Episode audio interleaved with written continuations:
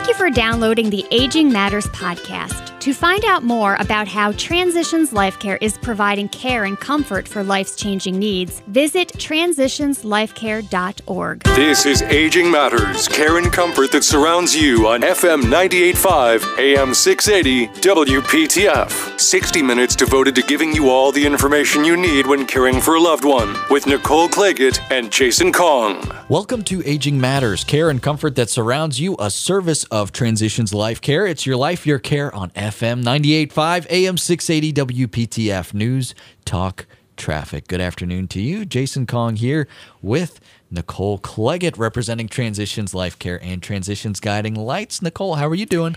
You know, I, I am doing okay, and I'm just completely overwhelmed and excited about the response we've gotten for the uh, upcoming Caregiver Summit. It's crazy to think that we're already in October and that uh, the summit is just around the corner. Don't forget, you can go to caregiversummit.org to register for free this year for the virtual Caregiver Summit. Caregiversummit.org is the website to go to. Nicole, we're going to hop right into the show here and we're going to start out with some tips for downsizing during a pandemic. You know, that's uh, downsizing is a uh, challenging experience enough as it is. And when you throw in the restrictions of COVID 19 and the challenges presented by the pandemic, uh, it can make that even more stressful and challenging. So, to do that, we've brought in Susan Stanhope. She's going to be our guest. She is a senior move manager with Move Elders with Ease. Susan, thank you so much for joining us today. Oh, I'm really happy to be here. So happy to talk to you today, Susan. I know that you and I have had a number of offline conversations about what it's been like for you to run a move management organization during the pandemic when we've had been faced with so many different types of restrictions, especially if somebody is moving into a long-term or an independent living community. So, you know, as, as the as the weeks have ticked on to months, and gosh, the months are going to be nearly approaching a year by now. I know in the beginning there were a number of people that were really putting off moves because we were just sort of waiting to see what was going to happen with COVID 19. And now it really looks like COVID 19 is going to be with us for a while. And, and a lot of people are now at the point where they just can't put off that move any longer. What are some of the sort of tips that you could give us uh, when we're looking at trying to make a move during this pandemic to make it a little bit easier? Well, as you said, Nicole, some of the communities are beginning to open up now. We're starting to get calls again we are taking every effort, of course, to follow the restrictions with each community and their guidelines. And we also are wearing masks, taking temperatures, and being very careful about how we work with people. So when we are working with folks in their homes, we're doing social distancing and wearing masks and everything else. Um, in, as far as going ahead and getting ready for a move, the more time you allow yourself, the better. Uh, one thing that's important is to just make sure that the people who are coming into your home are taking the proper uh, steps to make sure that they are safe while working with you. And another thing to keep in mind is that because people are really not having yard sales these days, when you think about donating things, you have to be really careful that you're giving good stuff to the thrift stores because they are really overwhelmed right now as well and inundated. That's actually a really good point. I, you know, I was driving down the road the other day and I saw a yard sale and I was like, "Oh, I that was it, it, was almost like I it was just the strangest thing to see." you know, I just couldn't even imagine. Agree. Yeah. Yeah. Some. Sometimes you know you see that and you're like, "Wow, okay, that's a blast from the past." right. Exactly. So I guess the the main thing uh, for me is is that you want to look at your belongings and of course you're thinking in, in terms of two things. Do I still love this item and does it is it a practical item that will bring me use in the future, either at home where I'm if I'm staying at home or in a community if I'm moving to a community.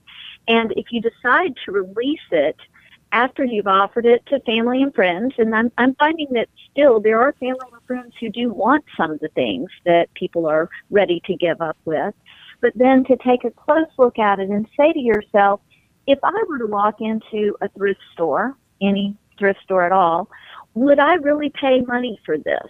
And if it's one of those borderline kind of things, then I would probably either put it on a website called Free Cycle. So it's the word recycle, but it's F R E E in front of it for the word free, free cycle. Um, or you could even put it out on Nextdoor, that particular app, and just offer it free to anyone and see if someone will come and get it instead of putting or taking that to a, a thrift store.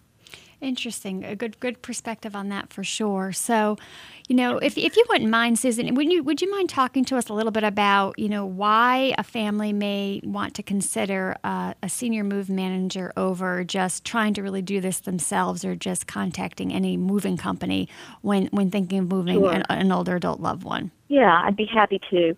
So, as senior move managers, my colleagues and I, and we're there are people like me all around the United States as well as locally, of course, too.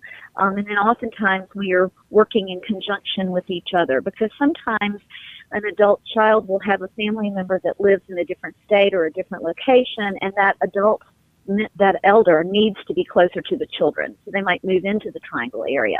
There are other times when we're helping people who are moving away.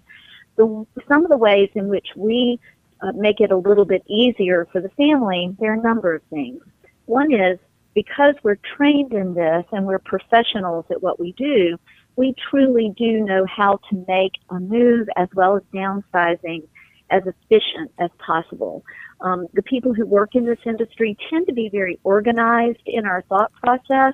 We think of it sort of like a, doing a jigsaw puzzle, um, in that we want to put the right thing in the right space, and we're always thinking in terms of actual physical space and safety. Unlike movers, and movers are really great because we need that strength. Um, you know, the strong men that can actually move things. But when they come in to pack, what their focus is is just to get it in a box. Yeah. Get it in a box. That's all they're thinking about. Get and the job done. of unpacking something, all they're thinking of is get it out of the box. Not necessarily the way that we think, which is where do we put this thing? We're going to set up the kitchen in a way that takes into consideration the height of the client, whether they can reach high or not, whether they can bend low or not, because we're finding sometimes that, that the seniors can't bend over and get things from a bottom cabinet as easily. So we're, we're very conscientious and conscious of the client and their needs and their safety as we're working with them. So, the other thing is that sometimes family will uh, do a move, and that's perfectly fine. We totally understand that.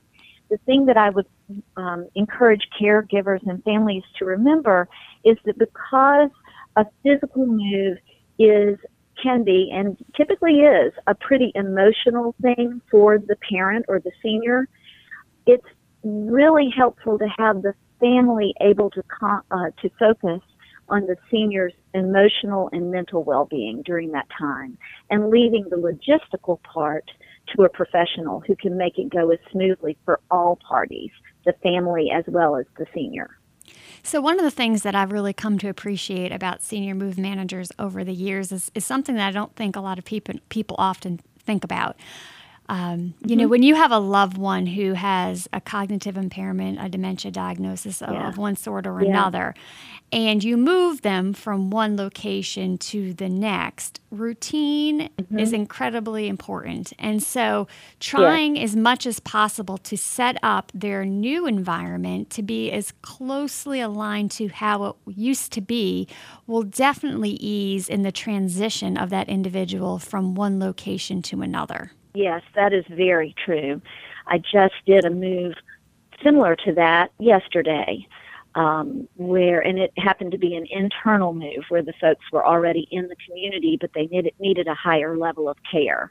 And so, one of the things that we do as we start a move like that is that we're going to take photos of the way, let's say, that a bookcase is arranged, or the items that that elder has on top of their bedside table so that we can put those things back into their new apartment, but on that same piece of furniture in the same order.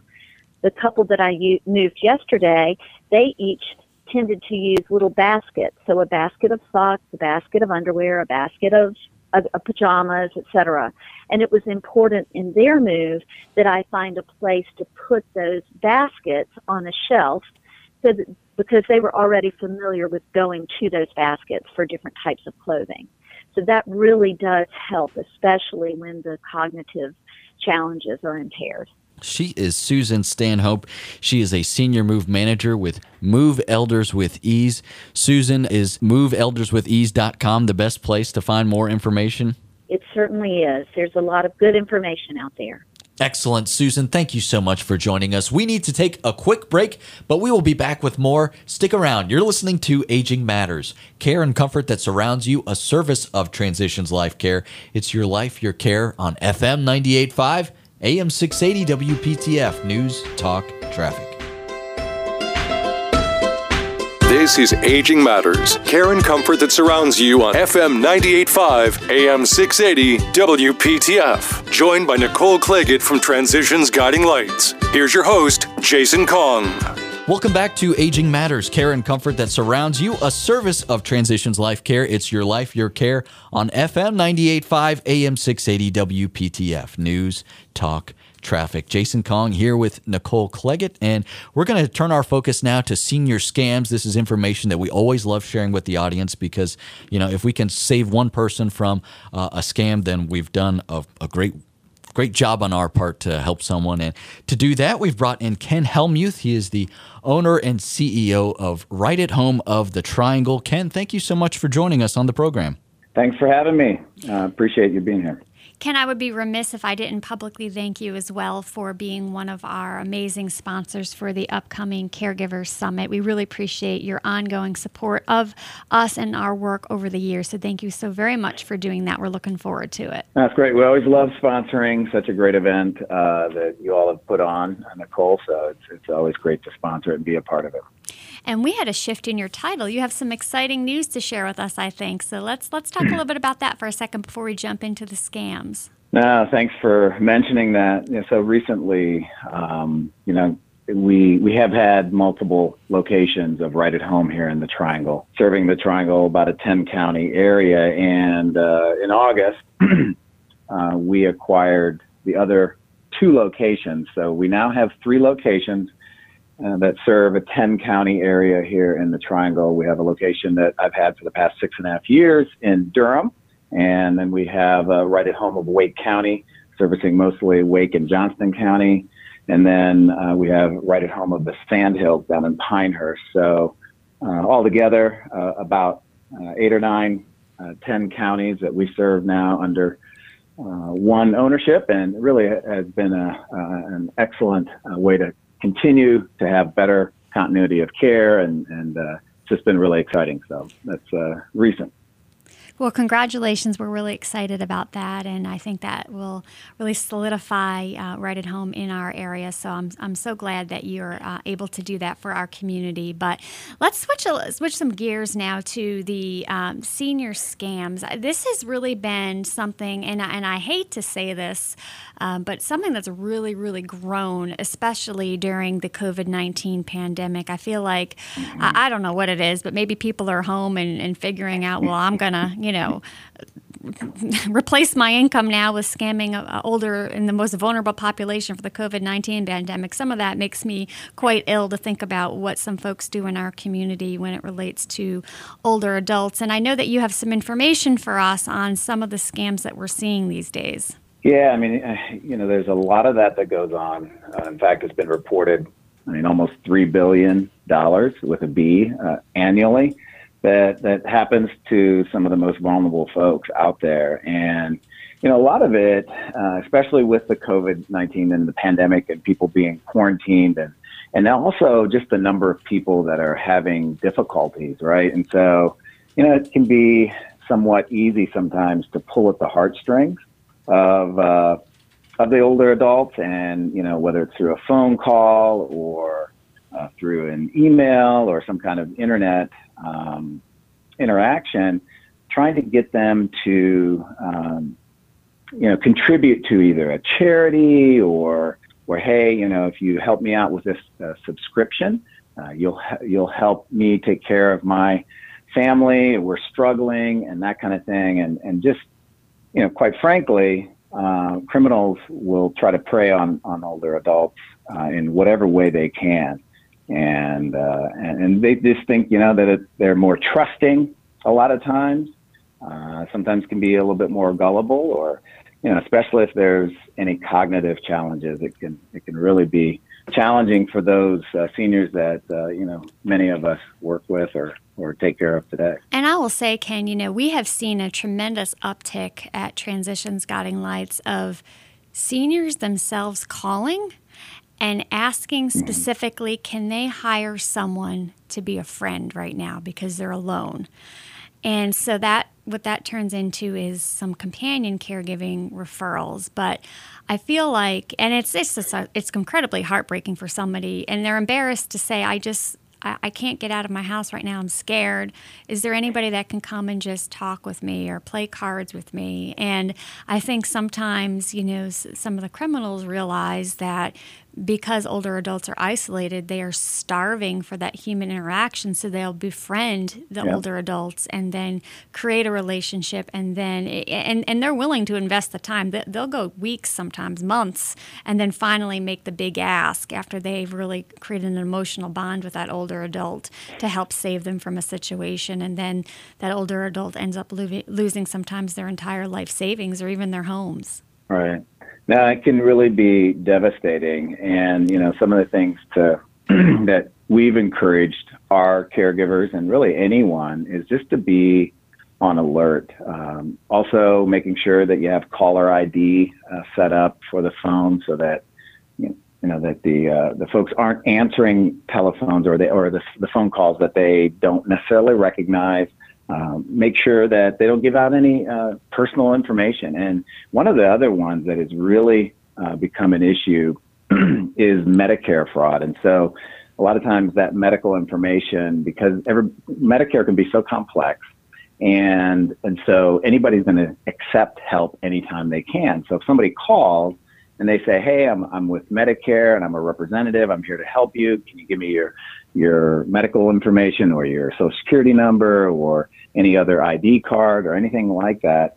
And and they'll target them that way. One of the other things I want to, and I'll, I'll, I'll leave you with this is is we've seen also an increase in finding out some information about an individual. If, for example, if you've lived in California for you know in the past and, and somebody can find that information out they will use that and say, Hey, I'm calling from the state of California. I know you used to live there. So they'll use information like that to get your trust and then try to target you for whatever past taxes or other, you know, other other uh, other liabilities that you may or may not have had. But when you're dealing with someone that can't quite remember exactly what it was, it'll frighten them, and it really puts them in a bad situation. Um, we've seen this happen uh, with with a client of ours just over the past month. Well, you know, and, and the other piece of this, and, you know, I've talked with um, the Secretary of State about this in the past and, and, and other individuals who've talked about senior scams, is that it is incredibly embarrassing when you realize you've been scammed. And so then what happens is a lot of times the older adult will hide it and and then they'll get into a situation where they're almost the person just emotionally um, completely emotionally abuses them and blackmails them and makes things up and just makes it so that person has to keep giving money. And so, um, you know, definitely if there's somebody new that's appeared in your life and you're starting to get connected with them, you know, it's, it's not really a bad idea to let to let an adult child know or somebody else that you know and trust. Um, because if somebody's really trying to get re- super close to you, it's just I think important to have some at least interpersonal vetting by somebody else you know and trust just to see if that person feels like the person that's coming around is somebody to be trusted. And, you know, I'm not saying every person that comes and knocking on your door is, is, is going to be somebody who's going to scam you, but I think definitely we all need to have our radar up and reach out to other people yeah. before you get caught up in one of these scams. Yeah, and it's, uh, like you said, it, it can be embarrassing, but also uh, part of that can jeopardize the older adult independence and them feeling like they may end up losing uh, some of that financial uh, independence mm-hmm. and, uh, and jeopardize, you know, people thinking that they've lost maybe their capacity. And, and I think, you know, that also will a lot of times put some hesitation uh, in there for the senior to actually tell others about those kind of conversations that they may or may not think and, and, and that put them into that uh, kind of situation. So, one great way, you know, for individuals to really um, get some help is, is to actually con- contract with a home care agency such as Right at Home. You know, if you're, if you're finding your, your loved one is really needing some assistance with some of those, what we call activities of ba- daily living the bathing, the dressing, the grooming, the transportation the light housekeeping or even some of that companionship you know sometimes bringing in a little help such as with a company like yours can really um, help that person maintain independence where they call home longer. Yeah, and, and, and that's a great point. I mean, you know, all those other things uh, are going to help them through their their you know kind of their daily routine. The other piece of it is is that there's just an additional set of eyes, and and you know we have really wonderful uh, oversight with our nursing staff and our and our supervisors. So that kind of interaction and communication can also be triaged then to family members and and involve others, and that's how we can help mitigate uh, this sort of uh, thing happening. You know, more often, and a lot of times, if they're if they're by themselves and they're isolated like that, it's so much easier for these kind of scams to happen. Yeah, and that's something that we certainly want to prevent. If you want to find more about Right at Home, just Google Right at Home in your location, and you should be able to find one of the locations that Ken oversees. As the owner and CEO of Right at Home of the Triangle, Ken Helmuth, thank you so much for joining us. We really appreciate your time and sharing this valuable information. Great. Thanks for having me, Jason and Nicole. You all have a great day. Thanks so much. You as well. We have to take a quick break, but we will be right back. Stick around. You're listening to Aging Matters. Care and comfort that surrounds you, a service of Transitions Life Care. It's your life, your care on FM 98.5, AM 680 WPTF. News, talk, traffic. This is Aging Matters, care and comfort that surrounds you on FM 98.5, AM 680, WPTF, with Nicole Claggett and Jason Kong. You're listening to Aging Matters, care and comfort that surrounds you, a service of Transitions Life Care. It's your life, your care on FM 98.5, AM 680, WPTF, News, Talk, Traffic. You can always find more about Transitions Life Care online at transitionslifecare.org. Jason Kong here with Nicole Claggett. And Nicole, our round robin continues. And now we're going to shift our focus on the do's and don'ts of dementia and self-care and we're happy to welcome back latoya galberth she is a occupational therapist and owner of galberth health uh, latoya thank you so much for coming back on the program thank you guys for having me so glad to have you here and so grateful for your participation in the upcoming Caregiver Summit as well. So, I really appreciate the topic that you're going to be talking about today the do's and don'ts of dementia self care because, you know, it's not cliche because it is said, said so much, but I'm going to say it anyway. Caring for a person for with dementia is not a 24 hour day. It's a 36 hour day. And there's a famous book called The 36 Hour Day that is often known as the caregiver's Bible for caring for someone with dementia. But, you know, this is the type of situation where that individual has a disease. And this is probably, if they're going to ultimately, um, if they have the type of dementia that's terminal, it's typically not a very short prognosis. This is something that can go on for a period of years or even decades. So, as a caregiver, it is incredibly important that you build in self care for yourself so that you can continue to have the wind in your sails as you're caring for your aging loved one. Absolutely. I couldn't agree more. And as you said, it is more than a 24 hour job. And for me, just as an occupational therapist, this is certainly a topic that's just sort of near and dear to my heart as we do spend a lot of our time implementing skilled interventions that will improve the functional performance for our loved ones, specifically those with dementia. And typically the hot ticket item is either ADL or self care. Um, and essentially, these are tasks that are completed on what typically is a daily basis that involves the physical care and hygiene for our bodies that includes bathing, dressing, grooming, self-feeding, etc. And although it sounds simple and routine, for our seniors with dementia, it's simply not the same as how they performed it 10, 20, 30, and 40 years ago. So I simply wanted to offer things to consider for caregivers who are finding themselves stuck or overwhelmed and even defeated when it comes to helping their loved ones to care for themselves. So I, I wanted to start with a simple don't. um, or things that we should avoid when engaging our loved one and the task of bathing, dressing, or feeding, and that's rushing. I know it sounds simple, but we have to understand the significant delay in processing that our loved ones may experience when they are either completing or responding to a task. And what may seem like a reasonable time frame to us simply isn't for our loved ones. And this should make it even less desirable to have us try and speed some of these tasks up. So just think of the level of anxiety that you are also causing for someone who is likely already confused by components of the task or the task itself, and how this could also be the perfect recipe for agitation, which in this case can be the trigger um, and obviously avoided.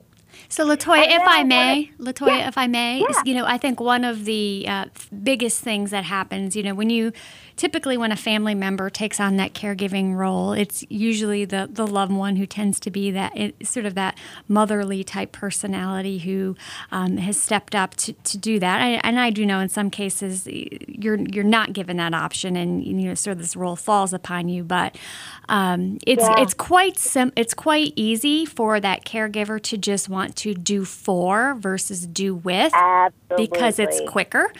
And so I think one of the things that we do do need to remember, especially when we're caring for a person with a cognitive impairment, is that if we do for that person, they're going to lose that ability to do it themselves much more quickly. And I think the other thing that we often run into is is really focusing on the end product versus celebrating the process. And so when I used to work in a, skilled nursing community many, many years ago, you know, sometimes family members would get upset because their loved one's shirt was buttoned askew.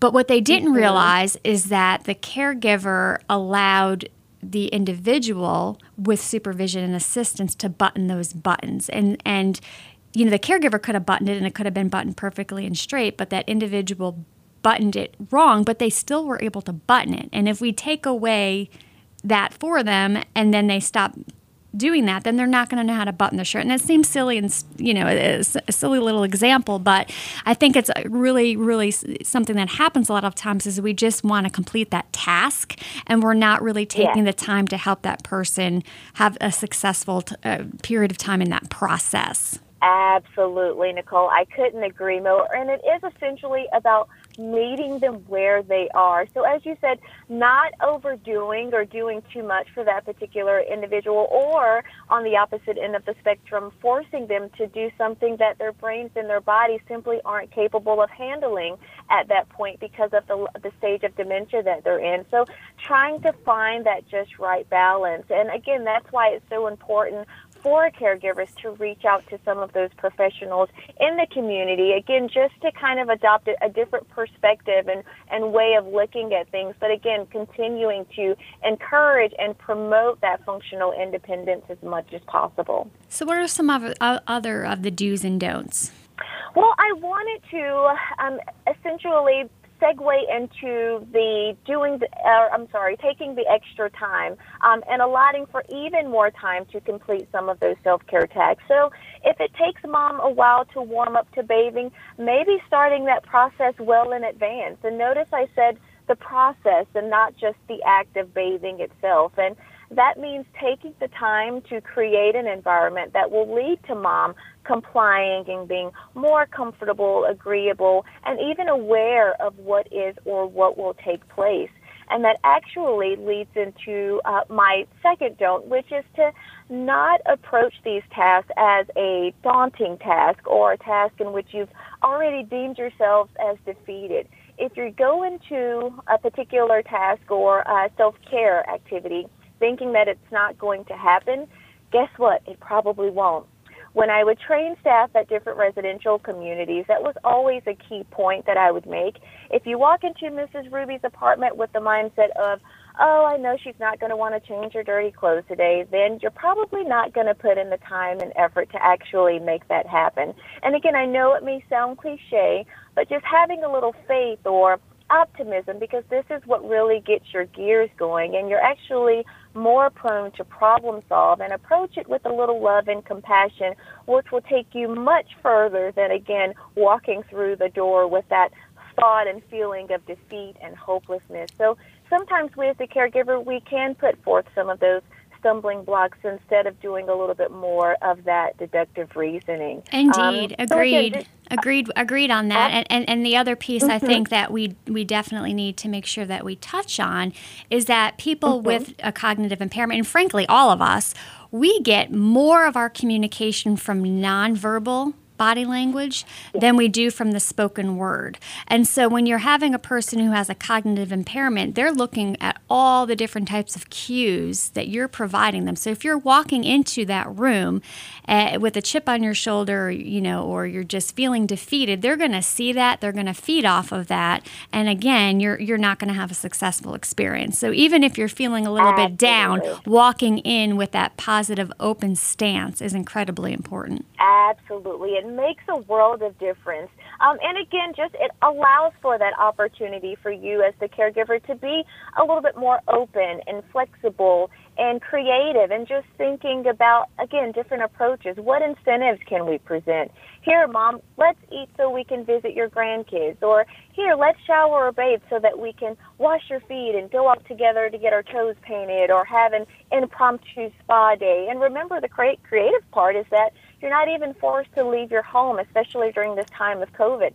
There are podiatrists and nail technicians that are more than happy to come into your home and provide some of these services. And guess what? Now you've also addressed nail care. Does dad need a haircut? Well, let's wash your hair first, dad, so your haircut is quicker or less expensive. And note that there may be other limitations visually or physically that may make these tasks um, a little bit more difficult. And again, that's where you're going to seek out other healthcare providers, be it physicians, optometrists, or rehab therapists that can, again, help and assist you in figuring out ways to overcome some of these barriers.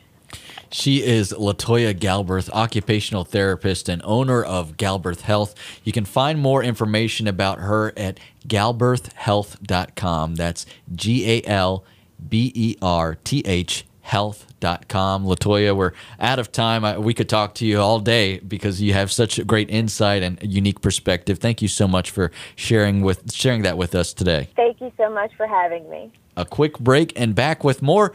You're listening to Aging Matters, care and comfort that surrounds you, a service of Transitions Life Care. It's your life, your care on FM 98.5, AM 680, WPTF, News, Talk, Traffic. This is Aging Matters, care and comfort that surrounds you on FM 98.5, AM 680, WPTF. 60 minutes devoted to giving you all the information you need when caring for a loved one with Nicole Claggett and Jason Kong. FM 98.5, AM 680, WPTF. News, talk, traffic. This is Aging Matters, care and comfort that surrounds you, a service of Transitions Life Care. It's your life, your care. Hey, don't forget that you can still register for the Caregiver Summit, the virtual virtual Caregiver Summit by going to caregiversummit.com Org. You can also find it uh, at WPTF.com. Just find the Aging Matters page, and there's a nice big link there that'll take you to the Caregiver Summit page. Jason Kong here with Nicole Claggett, and we're going to now shift our focus on adult day services and adult daycare services. And to do that, we've brought in Michael Bowles. He is the Director of Adult Day Services for Resources for Seniors. Michael, thank you so much for joining us today. Well, thank you, Jason and Nicole. Glad to be here. Yeah, and thank you again to Resources for Seniors for being the underwriting sponsor for our upcoming virtual caregiver summit. We greatly appreciate your support. We have over a thousand people registered. Believe it or not, it's, it's I can't oh, even believe wonderful. I can't believe I said that number out loud. That's scary and exciting at the same time. it is. It is wonderful. It is wonderful for sure. So, oh my gosh. So, adult daycare is one of my very favorite things to talk about. One of uh, the senior industry's best kept secrets. And I wish it wasn't a secret. Um, I wish more and more people knew about the incredible service that adult daycare offers our community. And hopefully, you can shed a little light on that for us, Michael, today. Well, I'm hoping to do that. And you, you stole one of my lines there with the. Um, best kept secrets because that's that's always been something I've heard forever. Is that adult day services is one of the best kept secrets in long term care, and people just aren't really aware that it is an option. that it is part of the continuum that we have within the aging network. You know, because we have our senior centers and in-home aid, assisted living nursing homes. Everything is out there, and then there's this adult day services. And a lot of people don't understand that continuum can be very fluid, right? That, that somebody may be doing perfectly fine, and then all of a sudden they need a service, and then they'll recover, and then they don't need whatever that service was in homemade or adult day services, and they go back to their senior center or, or whatever it is. But there is this definite extra place for us with adult day. Yes, Jason. So, talk to us a little bit about what an adult daycare center is. Sure. So, an adult day service is a provision of care and supervision within a group format. It is in some place that is not the person's home. It has to be less than 24 hours. And it is for people who may have more cognitive or physical um, disabilities and that need some supervision and care. So here in North Carolina, the adult day services are certified by the state through the Division of Aging and Adult Services. They have to be open five days. There's a variety of different rules. They have to provide different kinds of programs and nutritious meals and referral assistance and a really good, solid staffing ratio for care that's being provided. And we're able to serve a whole wide variety of people. So what kind of became started off as being supervised social outlet for adults that were semi-dependent and just a little bit of a break for caregivers now can be an alternative for long-term care. Um, and so, you know, what we have found over the years is that people who do find out about adult day and do take advantage of the service earlier, they can they can stay in this program for a long time. And the other big piece I think that people really need to know well, a couple of things. Um, I, I, know sometimes people are very familiar with in home care, and, and that definitely serves its purpose. And I, I do believe that that is a great service for our community. Adult daycare, though, allows that individual to have increased socialization. They're able to be among their peers. They're able to build friendships and bonds with people that are similar to them, number one.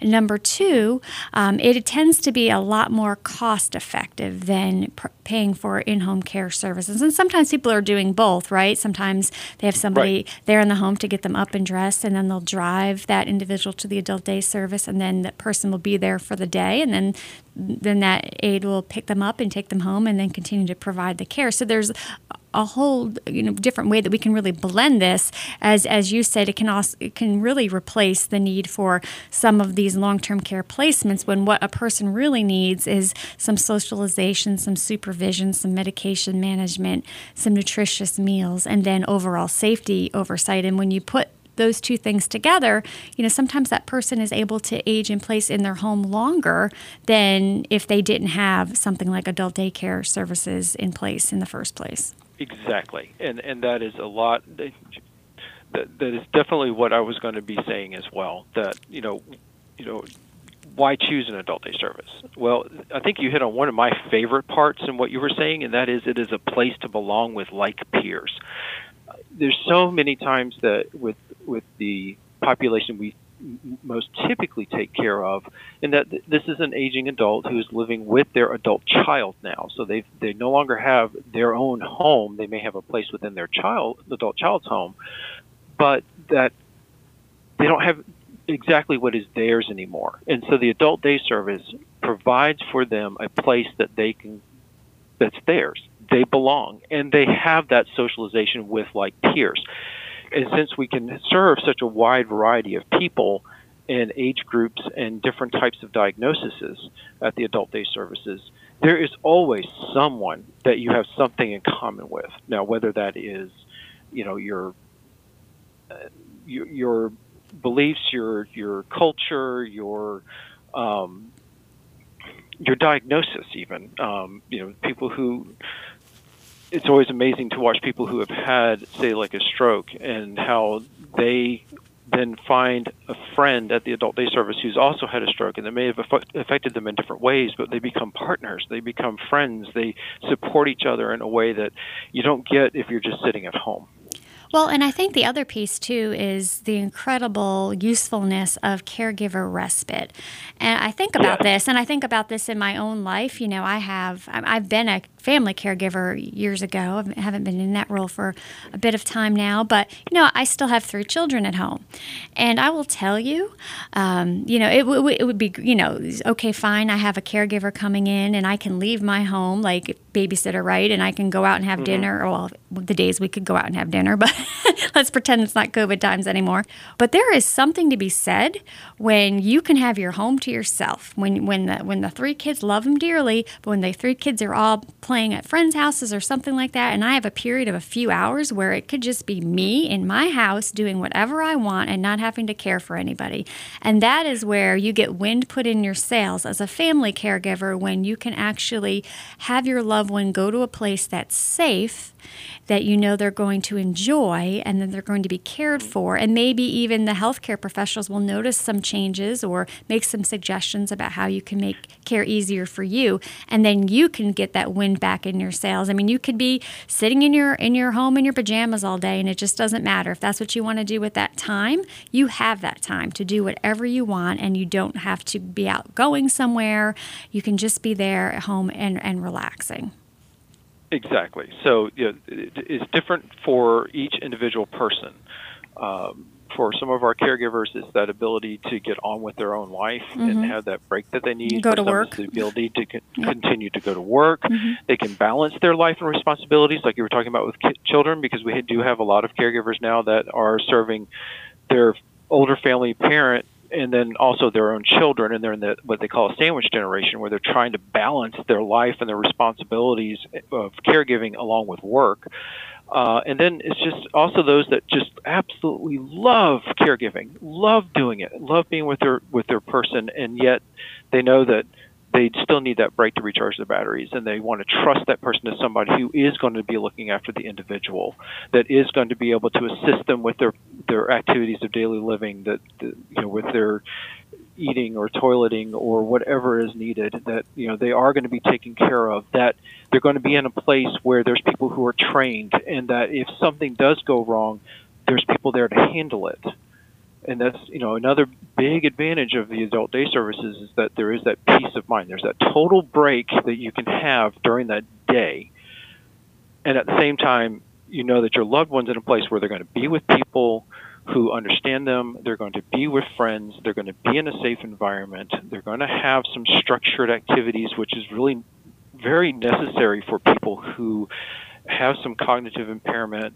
maybe from memory loss, or have had gone through lots of different transitions, and this gives them a sense of security and base where they have this place to go and these and specific activities that are designed to try to help maintain some of those physical, cognitive, and, and social skills that we may start losing over time. It's a, a, level of comfort and a wonderful resource for anyone who may be a caregiver. He is Michael Bowles, the Director of Adult Day Services at Resources for Seniors. Michael, is resourcesforseniors.com the best place for folks to go to find out more information? Yes, most definitely, because we have uh, information for a wide variety of different services at resourcesforseniors.com because it is the Council on Aging and it is one of the main referral sources for Wake County and definitely a place to go and get information. Excellent. Again, resourcesforseniors.com. Michael, thank you so much for joining us on the program. We are out of time for today. Before we head out, I want to remind you there's still plenty of time to sign up for the virtual caregiver summit happening on October the 22nd. Be sure to go to caregiversummit.org to register for free this year for the virtual Caregiver Summit. On behalf of Nicole Claggett, I'm Jason Kong, thanking you for listening to Aging Matters. Care and comfort that surrounds you, a service of Transitions Life Care. It's your life, your care on FM 98.5, AM 680 WPTF. News, talk, traffic. Have a wonderful day. You've been listening to Aging Matters, care and comfort that surrounds you on FM 98.5, AM 680, WPTF. For more information, log on to transitionslifecare.org.